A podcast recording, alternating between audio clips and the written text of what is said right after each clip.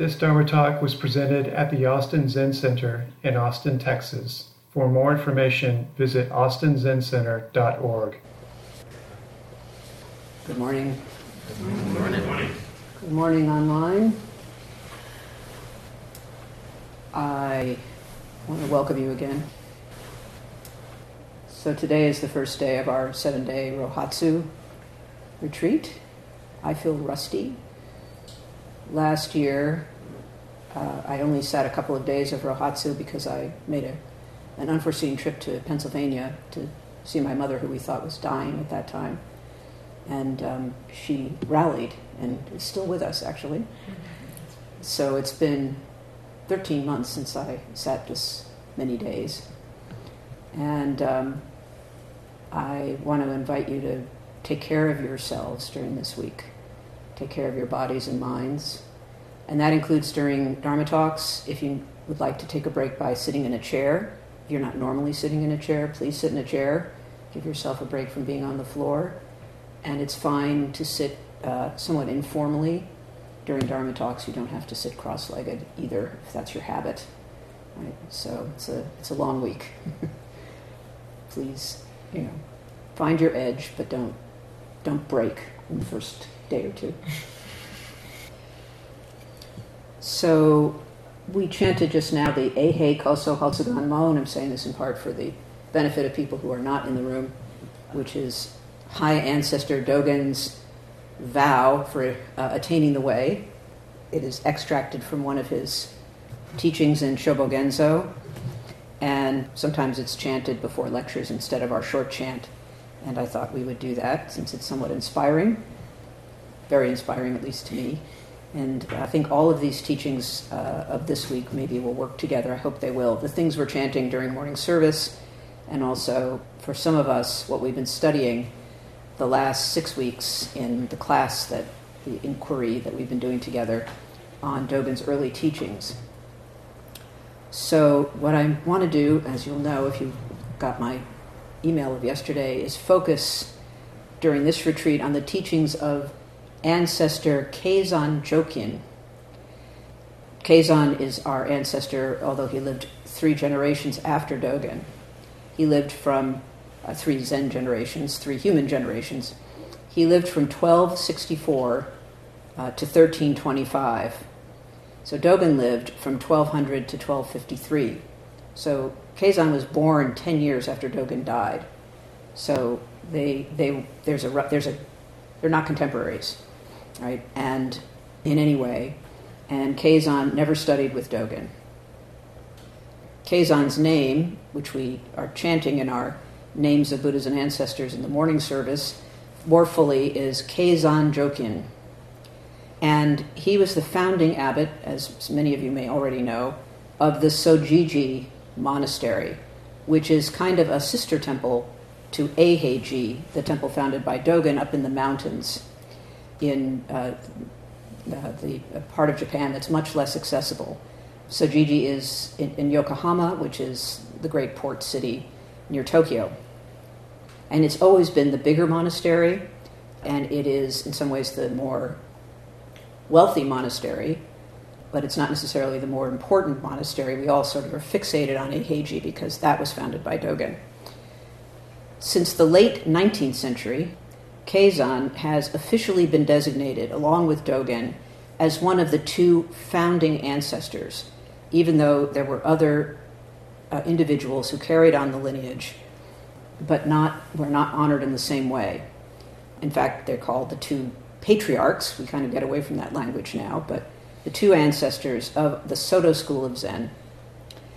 Dogen is called Koso. Uh, that's his honorific title which is high ancestor. So when we chant the Eihei Koso Hotsugan Mon, the Koso of that is, you know, high Eihei, high ancestor Eihei Dogen. Keizan is called Taiso, which means great ancestor. Tai is a word for great. That's his honorific title. And sometimes these are translated into English as founding ancestor, Dogen, and succeeding ancestor. So there's a, there was a real attempt in the 19th century to kind of close this gap, this temporal gap of uh, three generations. Even though you know there's not a direct succession, that's how it's been handed down to us. How the Soto Shu, the Soto school, wants us to think about it. Now, if you go upstairs, up the stairs, you'll see a, a kind of cabinet, a butsudan at the top, right? And in there, this is our founder shrine, right? Our kai sando.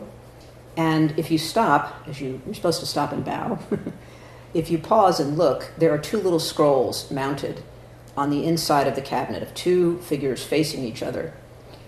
They're two monks in fancy chairs with fancy okesas, and they're carrying uh, their ceremonial whisks. And these are, de- uh, are Dogen and Keizan. And this is, this is something you will see in all Zen temples. And in fact, we had to amend our bylaws at the Chapel Hill Zen Center to include the both of them in order for our temple to be accepted as an official temple of the Soto school. You couldn't just have Dogen, we had to have them both. Right? So this has been going on since the 19th century and uh, since 1877. I didn't know this until this week. Keizan has been honored with his own ceremony in the official Soto Zen calendar. So this was an attempt to kind of equalize them. There's a lot of politics behind this. There was a lot of rivalry over the centuries between Sojiji and between Eiheiji. And I want to just say a few more words about Keizan to understand why he's getting all this attention when he is not the direct success, successor of Dogen. So he entered at, in 1276 when he was 12 years old. and he studied Zen there under four of Dogen's disciples. So this is the bridge between Dogen and him. He studied with Eijo, who is responsible for writing down and helping to edit and preserve a lot of Dogen's teaching. He was his direct chief disciple. He died in 1280. And then two more somewhat obscure figures. If you want to read the history of Soto Zen, you can. Um, I won't dwell on them here, um, but there were there were two others called Jakuen and Gien, and then there was Gi, Gi, Ga, excuse me, Gi Kai, who lived from 1219 to 1309. And in 1298, Keizan succeeded Gikai um, as the second abbot of a monastery called Daijoji. So there were other monasteries being founded besides Eiheiji and Sojiji. There was an attempt to disseminate Soto Zen, which was a new thing at the time. Right? So um, Keizan succeeded Gikai, and eventually Keizan handed a, a Dai, this monastery Daijoji to his another of his disciples, Meiho Sosetsu, and began constructing yet another monastery uh, in another province, Noto province. That was called Tokoku San Yokoji. And I'm going through all of this because uh, Keizan intended that monastery to be the chief monastery of Soto Zen. So he was an empire builder, right? Um, that didn't happen. Tokokuji, Tokoku-san Yokoji didn't become the chief monastery. Um, and, but having built that monastery, Keizan then founded six more monasteries. Okay, all of this happening uh, within a century or so of Dogen. Uh, and interestingly, one of the monasteries that he founded was called Ho Oji. This is the first Soto women's monastery. Um, and then he finally founded Sojiji after that. Um, so, another thing about our lineage of Buddhas and ancestors, if you pay attention to these names, which sound, you know, just like sounds to us, eventually they sort of become familiar and little things about them may sort of uh, enter your bloodstream. Um, we are ending our chanting during this retreat with Keizan, right, not Dogen. And that is because of all these, this activity of founding monasteries and disseminating Zen, and especially paying attention to women. Um, Keizan stabilized Dogen's lineage. He founded the second great temple of Soto Zen in Japan, and he left um, a body of uh, material for us to study, and we'll, we'll um, be studying one of his teachings today. Um, after him, Soto Zen's lineage proliferates with multiple official successors. So Keizan is the last Soto successor that we all agree on. And that's why if you go to other monasteries besides, uh, or other temples besides our lineages, you'll hear different names after Keizan, right? We don't all have the same transmission from the 13th century to today. Okay, so Keizan's writing. His main writing was a text called the Denko Roku.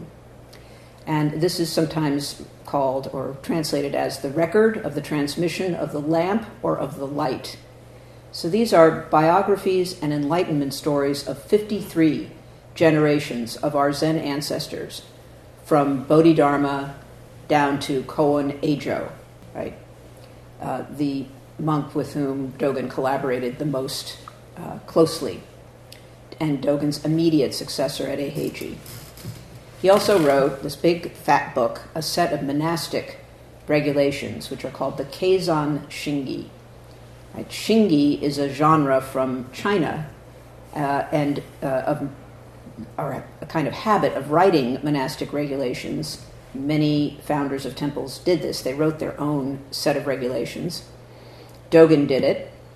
Um, the Eihei Shingi, you can read that if you want to. It's kind of interesting. It tells you about how to do everything, including brush your teeth and use the toilet and so on. Um, so these regulations of Keizans form the basis for the monastic regulations that are still used in Japanese Soto temples and in a somewhat modified and simplified form at places like Tassajara. So the reason why we do some things, at least the way we do them, is because of these kinds of regulations, and Keizans in particular. And then finally, he wrote the text that uh, we're going to look into this week the Zazen Yojinki, or Advice on Zazen, also translated as Points to Consider in Zazen. So I think this text is worth our attention for a number of reasons. First, Keizan himself is important, even though he's really overshadowed for us by Dogen that's uh, actually because we're studying here in the United States. Dogen, we see as our founder. If you go to Japan, people who are trained in Sojiji, for him, for them, Keizan is really close. They really celebrate Keizan. As founders, Dogen and Keizan have different functions. Right? It's important to remember or to recognize that Keizan was really close to and empowered women to practice. And so it's not just that monastery I just mentioned starting with women in his own family. Right? He, he worked closely with women. And you know, Dogen had women disciples too, and had many women kind of following him, but more from the point of view of, like, how to put it, lay followers and donors. Keizan took a somewhat different path with women. And the last names in the women's ancestors that we chant in the Japanese group feature many of his disciples. And that's a whole other topic, but I just wanted to uh, mention this. Um, I will just make uh, just quote one uh, brief mention of this phenomenon by the scholar William Bodiford, and this is what he says about Keizan and his uh, relationships with women. Bodiford says Keizan's religious development seems to have been guided as much by women as by men. Women played powerful roles in many early Zen communities, including those of Dogen and Gien, but mainly as patrons. Keizan learned from women, especially from his mother and grandmother. His father is never mentioned in his writings. This is unusual because most temples are passed down uh, from father to son, or at least from some other male uh, ancestor.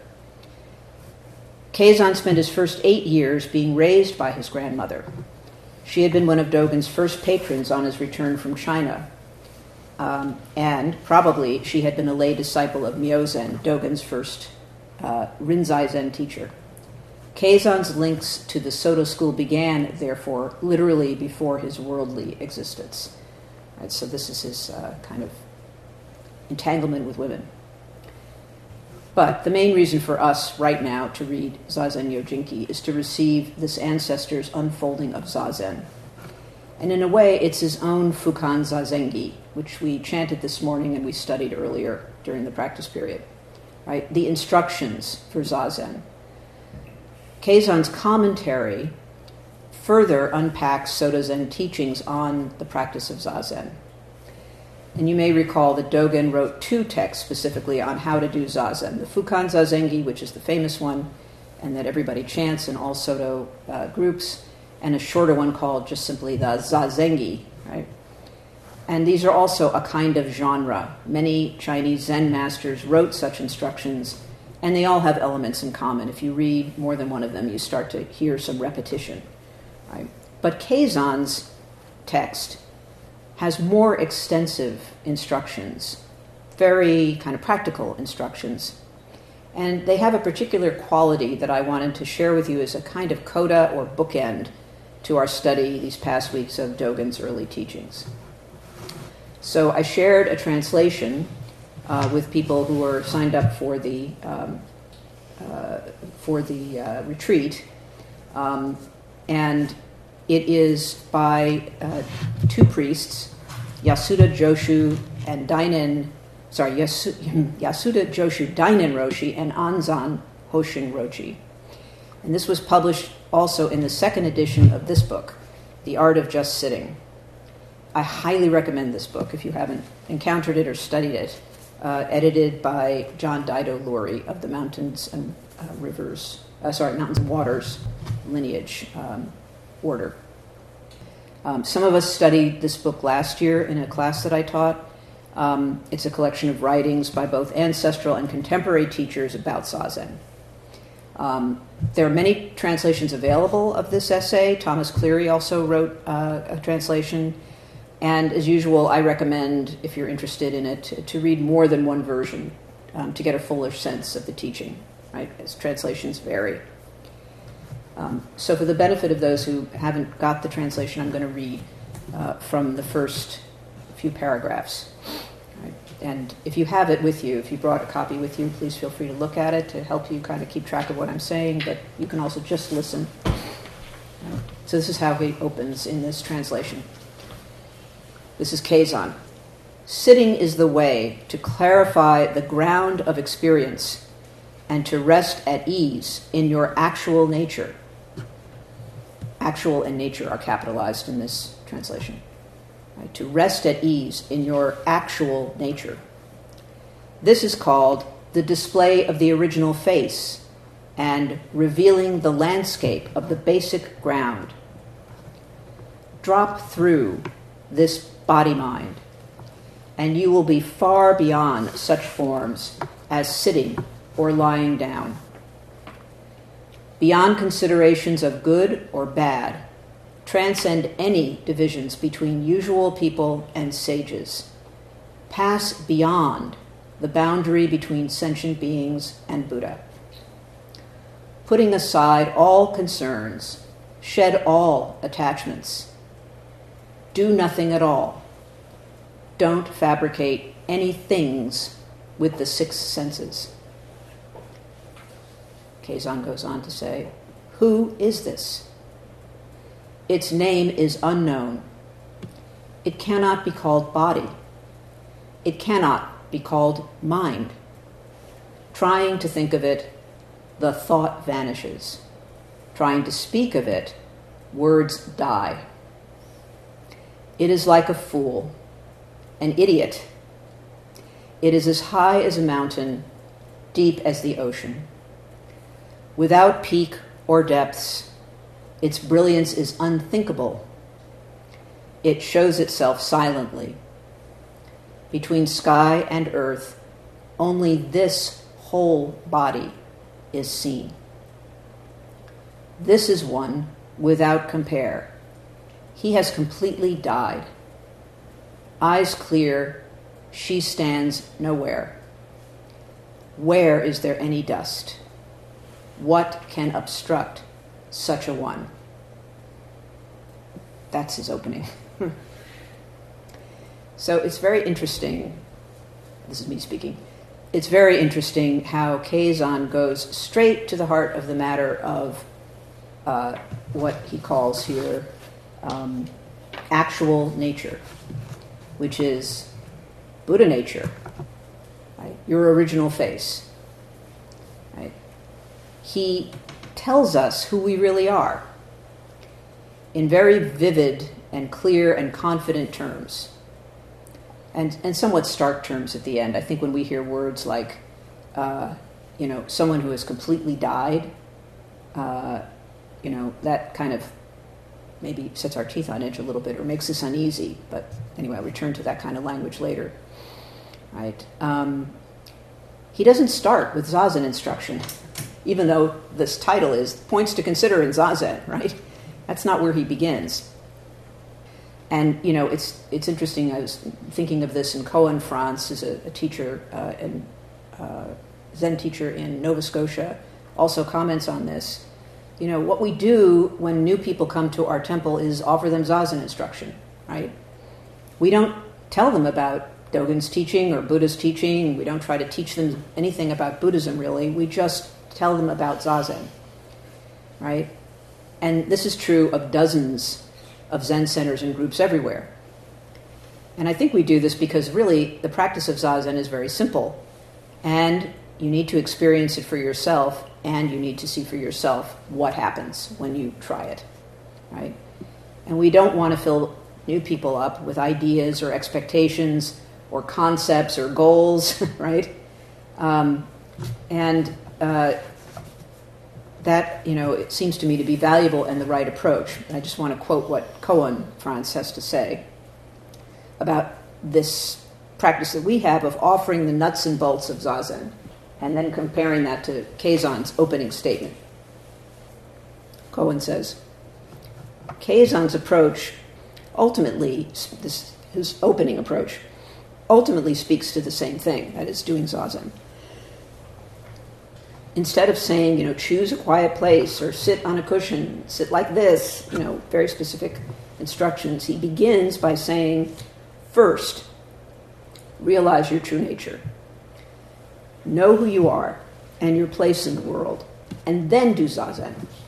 Right? And Koun continues if there's something that's radical, he means in Zen teaching in general, but I think especially in Dogen's Zen, if there is something that is radical, something that is critical in our understanding about what this tradition is, it's this. Rather than practice to become something, we practice with that thing as the starting point, right? We are told in this tradition that only a Buddha can do zazen. That zazen itself is a gesture of awakening. It's not a path, not a means, not a tool. It's an expression of who you already are, what you already are, and what everything already is. So Keizan begins not by telling us how to hold our hands, but how to hold ourselves in the world. That's Koun's comment. And I think this is a really, really important point that distinguishes Keizan in particular. Now it's true, maybe, maybe that Koun is overstating this a little bit. In the Fukan Zazengi, Dogen does not start with the technical instructions, but he does move very quickly to them, and it's a much more concise text than the one that we're, we're looking at. It takes Keizan longer to get to the specifics of Zazen. We'll see that. But once he does, he goes into more detail than Dogen, even when his instructions and Dogen's overlap. So that's the flavor of Keizan that I mentioned before. So after this opening, this rather startling opening, the very first thing is sitting, right? the way to clarify the ground of experiences, or the mind ground, as it's also called in other translations. Right? This phrase came up in our, uh, in our class uh, a few weeks ago. As I said, this is your original face. Sometimes it's called the face before you were born, uh, Buddha nature. And just as Dogen does, Keizan says that in Zazen we rest at ease in this actual nature. Dogen puts it Zazen is the Dharma gate of repose and bliss. Keizan says it's resting in original or actual nature. You also will probably recognize the phrase dropping body mind, or as Dogen says it, body and mind, dropping body and mind. And this refers to Dogen's experience of awakening as his teacher in China, Ru Jing, phrased it to drop off or slough off, like a skin sheds is, uh, uh, is shed by a snake. To drop off or slough off body and mind. And I'll talk more about that tomorrow, but just want to note that this is a kind of keyword that will recur in this text. Such a person who has dropped off body and mind is not contained or limited by forms, by good or bad, I'm paraphrasing Keizan here, between ordinary people and sages and sentient beings and Buddha, not caught by any of that. Who is this person who does nothing at all, right? That isn't, doesn't mean that you're doing something called nothing at all, right? Instead, you don't fabricate anything, you don't create anything with the six senses, which are seeing, hearing, smell, taste, touch, and mind, is the sixth. Keizan says, its name is not known, right? Where have we heard this before? Not knowing is most intimate, right? Is a, another famous phrase in Zen, right? Most intimate means not separate. It's not body and it's not mind. It's not two things. Body and mind are not two different things. Thoughts vanish and world, words fail, says Keizan. Like a fool, like an idiot. Is that a familiar phrase to any of you? I heard some laughter. Yes. Right, so in the Song of the Jewel Mirror Samadhi, which we'll chant this week, that's exactly what the founder of Soto Zen in China said. Tozan Ryokai says this like a fool, like an idiot. Right? That's how we should practice. To be this way is to be a true person of no position, right? Without reference points.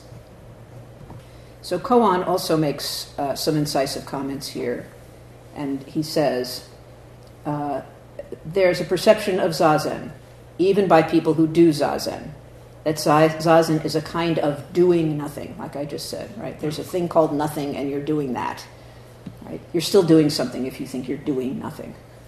So keep closing the gap, closing the gap, closing the gap. Then uh, Koun goes on to say this. He said, There's another perception of Zazen, and it, it's related to this not doing.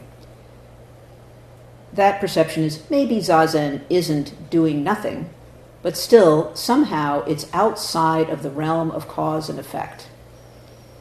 I have repeated this idea myself. That's why I'm, I'm reading this to you. Koun says this is a very popular idea. In this view, when you're sitting zazen, you're not creating any karma. You're beyond morality because you're not doing anything, right?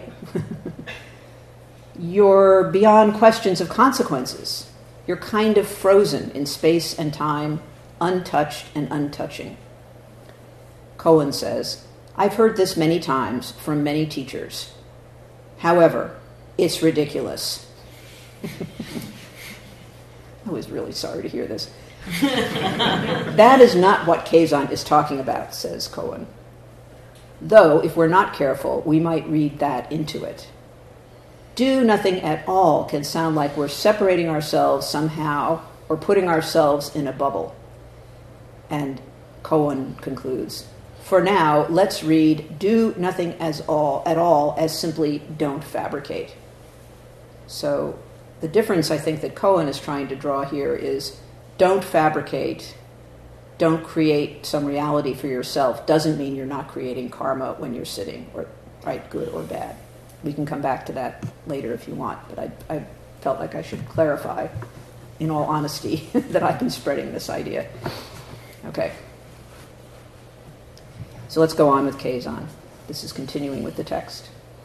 Clear water has no back or front.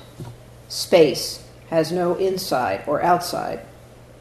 Completely clear its own luminosity shines before form and emptiness were fabricated.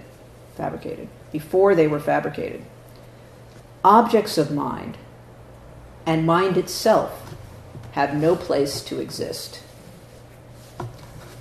Keizan says, This has always already been so, but it is still without a name. The great teacher, the third ancestor, he's talking about Kanchi Sosan, who wrote the Shin Shin Ming, which we have been recently chanting and will chant this week.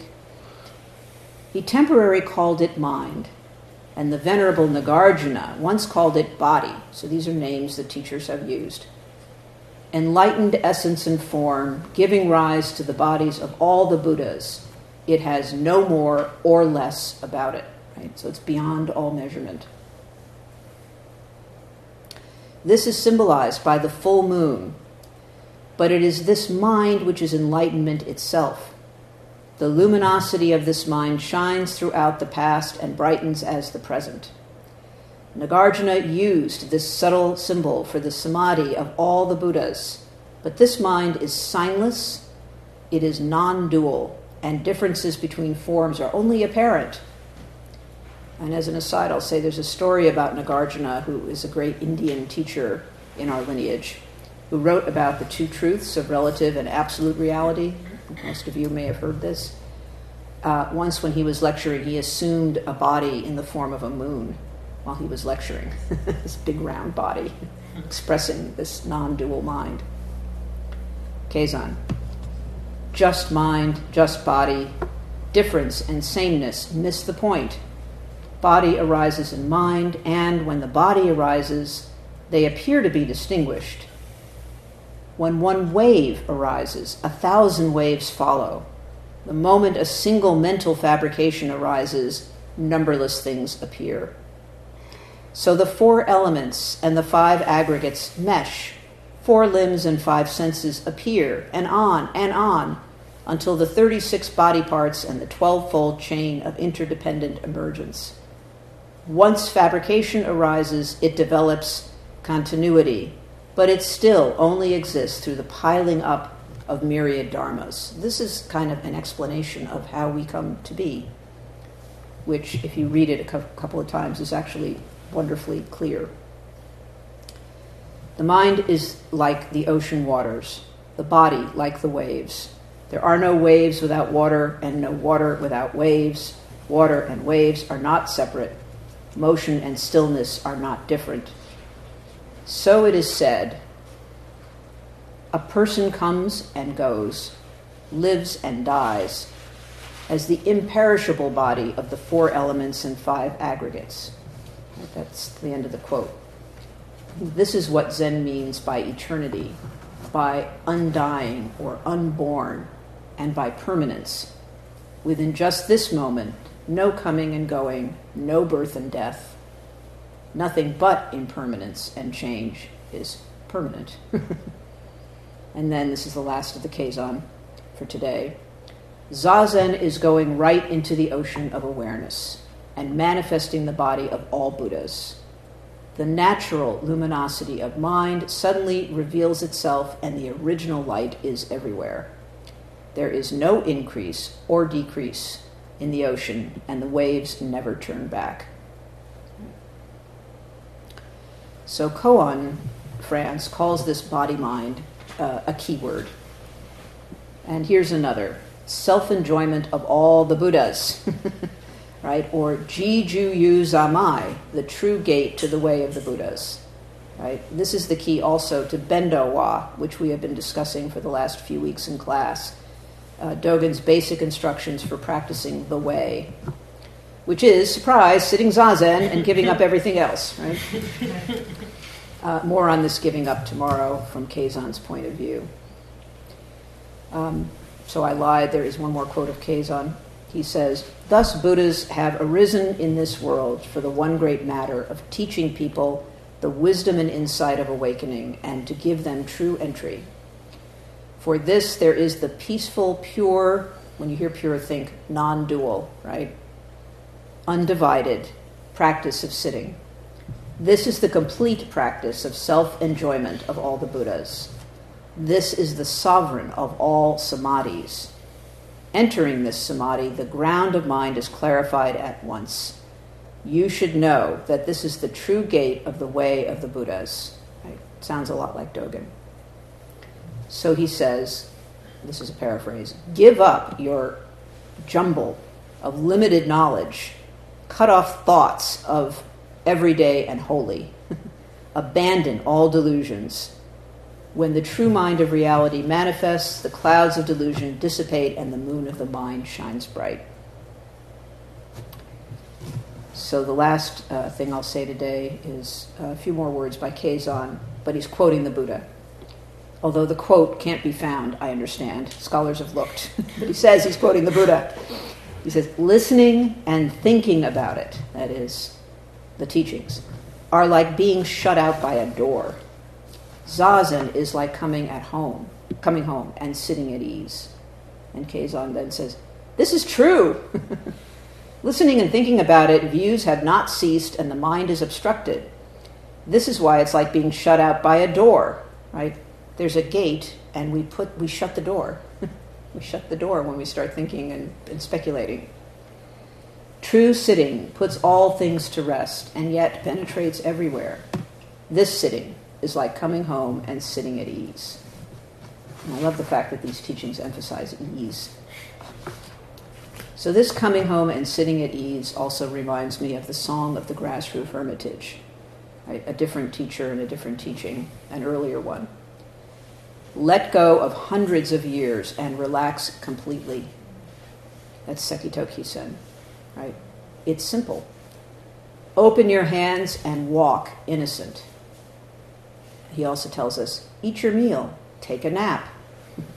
In 10 square feet of your grass roof hermitage, illuminate forms and their nature. So, tomorrow we'll continue uh, with, if you have the text, a mind unoccupied and a body free of activity. Thank you for listening. And we have time for a few questions, either at home or here. We'll start with here. Questions or comments or uh, objections? Sure. So, um, what is the role of a patron um, you were describing? A patron? Yeah. Women patrons, you mean? Right. Yeah, money bags. Oh. Show me the money. Show me the money. Yeah, there are a lot of, uh, you hear these various stories of women who were high-born women, some of whom had lost their husbands, their husbands had died, and left them well off. And they did what widows have done for centuries, right? Said, okay, I'm done with the wife and mother thing, and I am now going to pursue whatever it is they want to pursue. And it used to be, you know, for some women, going off to spiritual practice. So some of these women supported the teachings with their with their cash, but they were also practicing. But without them, we wouldn't have what we have. That's what I mean by patron. Yeah. Let me ask you, if you don't have any, if you're stunned by this um, teaching, how does it land with you? Do you find it encouraging, or is it something that you that, that that's helpful? It's helpful. Helpful. Uh, that quote, I want to come and like hit you, like pat you on the back sweetly. Sorry. um, that last quote where he says relax, uh, relax completely, like let go of hundreds of years. When I heard that, it, it for the very first time, it shocked me. I was like, wait, what? How do you do that? Um, That's not Keizan, it's it's Sekito Kisen, but Uh-huh. still, yeah. It- It's a powerful, it's very powerful. it's a very powerful thing, yeah. hmm yeah. Uh, what's it called? Hundreds of words, myriad interpretations are only to free you from obstruction. That's the that's the next line. So yeah, it's a real song of liberation. Yeah, and I think it it's definitely echoed in Keizan. Most of what he's trying to tell us is uh, leap clear, leap clear, leap clear. Right, whatever's obstructing you is not real. It's in your mind. Just leap clear. Relax completely. Yeah. Yeah, Rudy. I think when you just when you asked what, what, what really resonates and hits, this is I, I, I read over this yesterday when you emailed it, and the, the line that um, Keizan attributes to the Buddha. The, when you have like a, a, an idea and a set of ideas, it's when you're you're outside and you can't open the door, and when you're sitting zazen, it's being at home and relaxing at ease, and that's that's a very resonant thing for me because as someone who who is very prone toward all the little alleys and, and dead ends of the mind, and uh, uh, getting to sit and then like like you could just sit, you could just sit, and that could just be a thing you do. You don't have to have that burden of, of figuring it out, and that's that's very empowering to me. I have a Dharma friend in Houston who I didn't hear this talk, but apparently gave a talk about Dharma gates are boundless. I vow to enter them. You know that Mhm. one of our vows, and his conclusion apparently was, if you want to go through a gate, rather than like look for the door, you know, or the latch or the key or whatever, you know, is make yourself the same shape as the gate, right? Just just like meet the gate and go through it. There's no real barrier there. Right? It's the gateless gate when you approach it that way. Right? So shutting the door it seems to me to be related to his insight. You know, it's like we shut the door that isn't really there. we can just, you know, say, oh, this has got a low. This is a low gate. I'm going to duck my way through. I can, do, or I'm going to turn sideways. Right? But we can we can go through. We don't need to batter down any doors. You can always find a way, just as you are kind of like. This, I hadn't planned on reading, but while I was sitting upstairs going over my text, I, I came across this, and it's in the back of this, where you're just sitting, it, which has an appendix with various other relevant texts. And this is Bodhidharma. Right, so Bodhidharma is the Indian monk who brought Zen to, uh, from India to China, right? So this is 500 or so years, more or more, five or 600 years before the people we're talking about. And this is from his bloodstream sermon, so called. Now, like, we don't even know if Bodhidharma existed, right? So just take this as like a founding statement of Zen, right? This is supposedly what he says. He says, Everything that appears in the three realms comes from the mind. Hence, Buddhas of the past and future teach mind, teach mind to mind, without bothering about definitions. But if they don't define it, what do they mean by mind? Right? He's asking a question that, that a, a person, you know, hearing his teaching might say.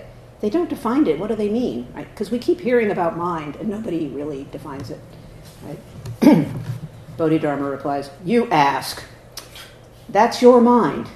I answer. That's my mind. If I had no mind, how could I answer? If you had no mind, how could you ask? That which asks is your mind. Through endless kalpas, without beginning, whatever you do, what, who, whatever you are, wherever you are, that's your real mind. That's your real Buddha. This mind is the Buddha. says the same thing.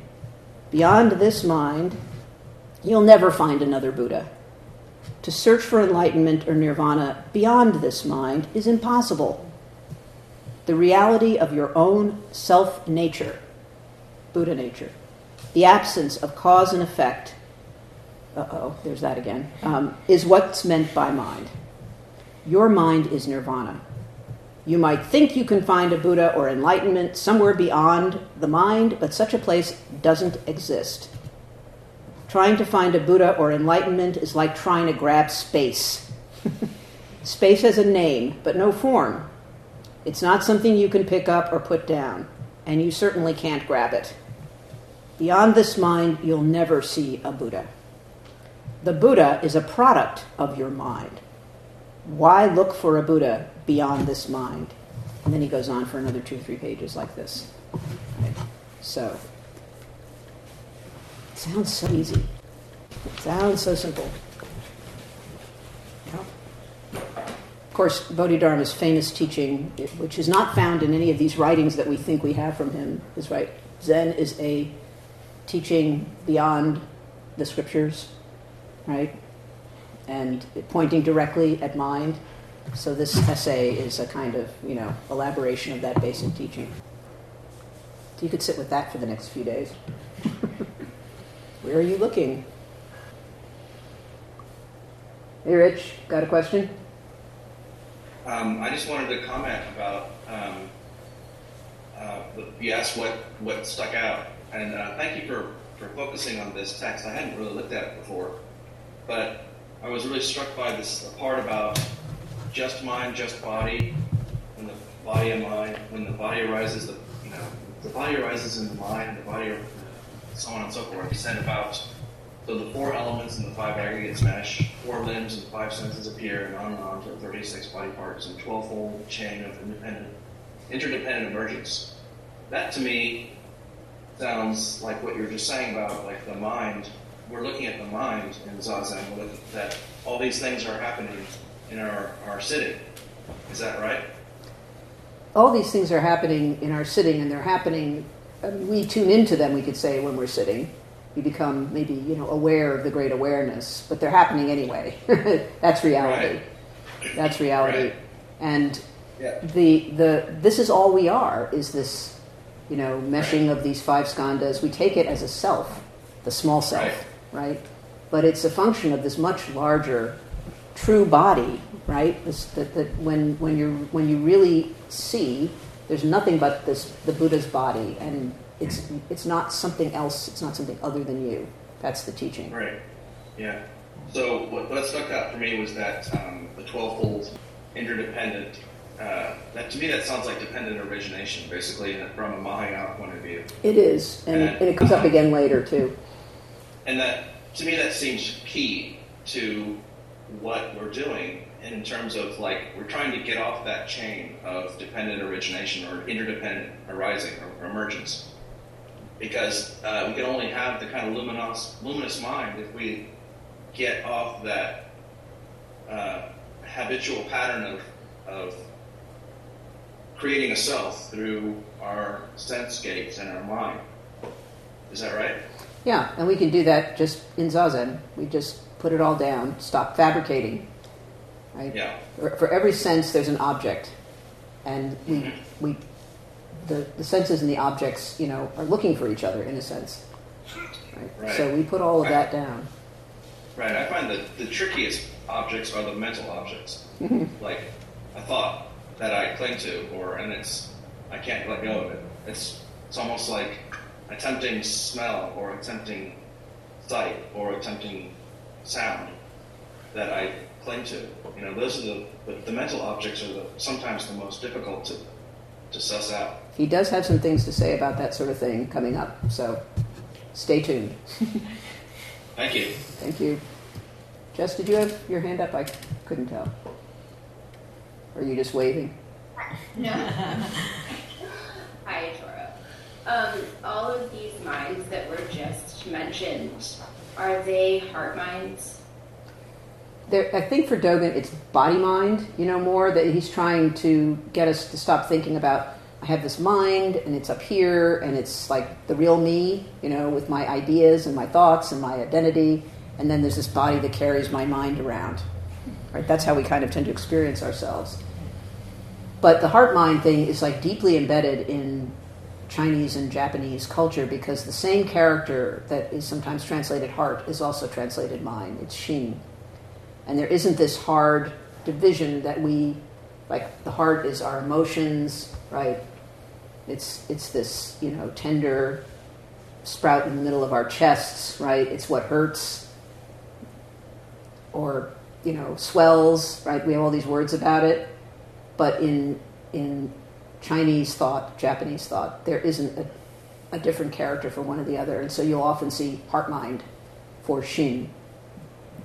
Japanese does have another word for heart, uh, which is a slightly different conception of heart, which is kokoro. That's a whole other story. But the, the classical Chinese character Shin means heart mind. Yeah. So, how can we say this? Body, heart, mind? Heart, body, mind? Something like that. Yeah. Okay. That's enough maybe for today. Let's uh, chant the short after